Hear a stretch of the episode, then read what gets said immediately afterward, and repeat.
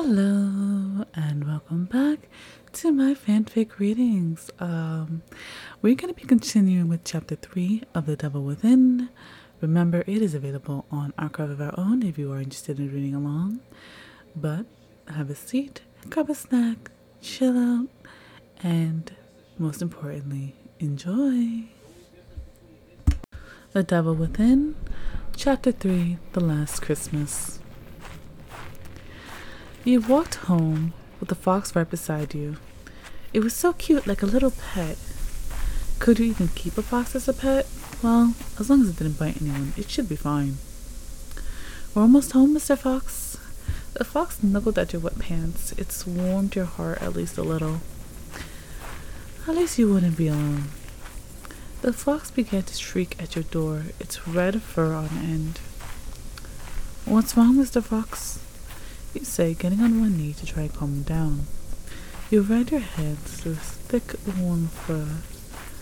Its spine relaxed but continued to growl at your door.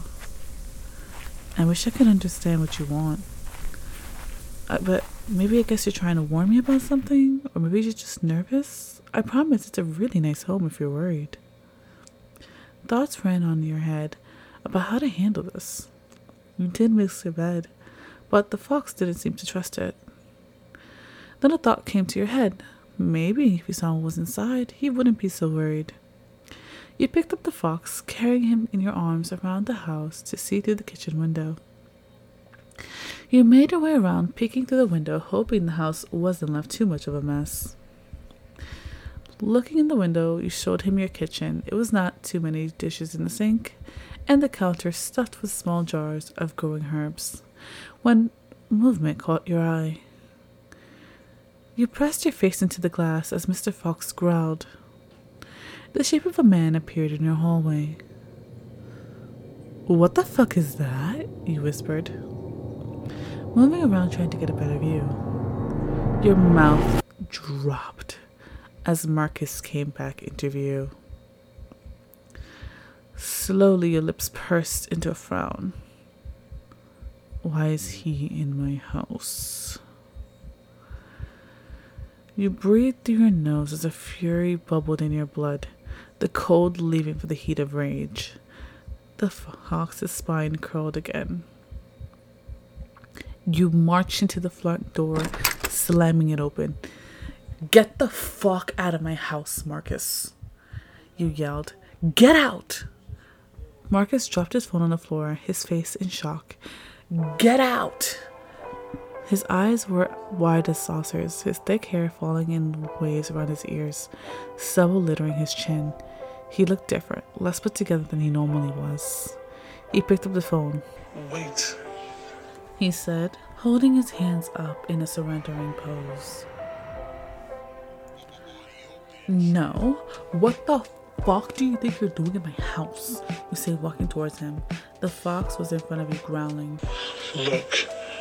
I just came here to get my stuff. I was knocking on the door and I figured you'd be at work. Wait. He's trying to sneak into my house? How long has this been going up? What what the fuck is he trying to find? You know what? I don't give a fuck. You can't be here when I'm not here. In fact, you can't be here at all. You said that getting onto his face. Don't you have a baby on the way to prepare for? His face scrunched. Baby. You flipped him off. Why don't you hop the fuck up out of here? He grabbed your hand, pulling him towards you. The fox heatedly bit on his ankle. Marcus backed away and pushed you back. You stumbled, but held onto the wall. You steadied yourself, blood boiling, as you moved towards him and kicked him in the stomach. The fox turned to your side. Oh yeah, you fucking bitter bitch. He screams, holding onto his stomach. Ha! You marked. You think I'm a bitter bitch? Nah, she can have your broken, lazy ass. I don't need you for shit. Now go fuck up someone else's day. Listen, I came here for my shit. I don't give a fuck about you. I'm not worried about you. Clearly, you were out all night, probably sleeping around like a slut. I can be all slut all day. I don't have a man. Unlike you, I don't hold myself around. You took off your moist boots and threw them at his head, but he dodged them both. Maybe I should go out and finally get some good dick instead of that weak shit I got from you. You don't mean that. His tone changed into one of hurt, but you gave him an annoyed, questioning look in response.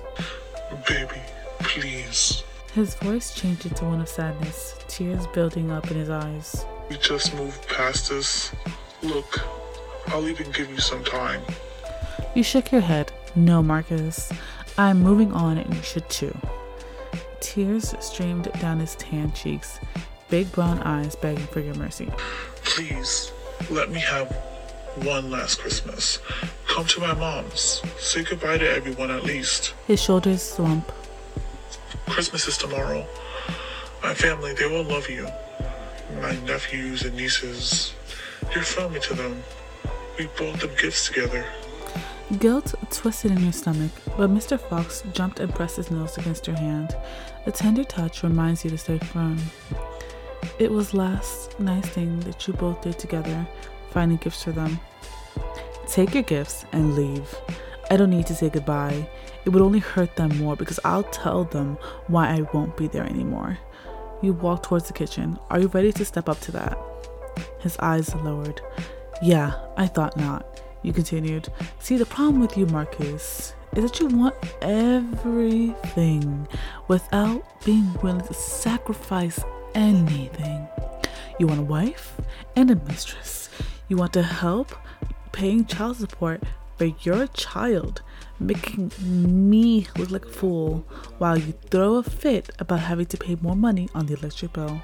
Not even four weeks ago, you wanted this house decorated for Christmas, but who had to go out and buy everything and decorate everything after work? Not you. It was me. I didn't know you were so tired of me. I checked the drawers, not bothering to look at him. Look, Marcus, this space made me realize that I wasn't happy, and I'm better off without you. Grabbing the trash bag, letting the fox loose. Here, take your family's Christmas presents, but your present is mine. I'm keeping it. You don't deserve it. Also, give me a key. You're not welcome here anymore. He placed the key in your hand and took the trash bag. You muttered him as he checked underneath the Christmas tree. The fox sitting on your recliner as you removed your jacket and went socks and placed them in the hamper. Exhaustion grew heavier, getting a pair of sweatpants and a fresh t shirt and putting them on quickly. The flower fell from your chest and you grabbed it before it touched the floor. Where should I even put this? You ask yourself, and you remember the perfect little white vase on the mantel above the fireplace. That would be perfect. Texted your boss that you weren't able to make it, and Sonata confirmed that it was okay and wished you a happy holiday. You turned, walking to the living room as he picks the last of his gifts.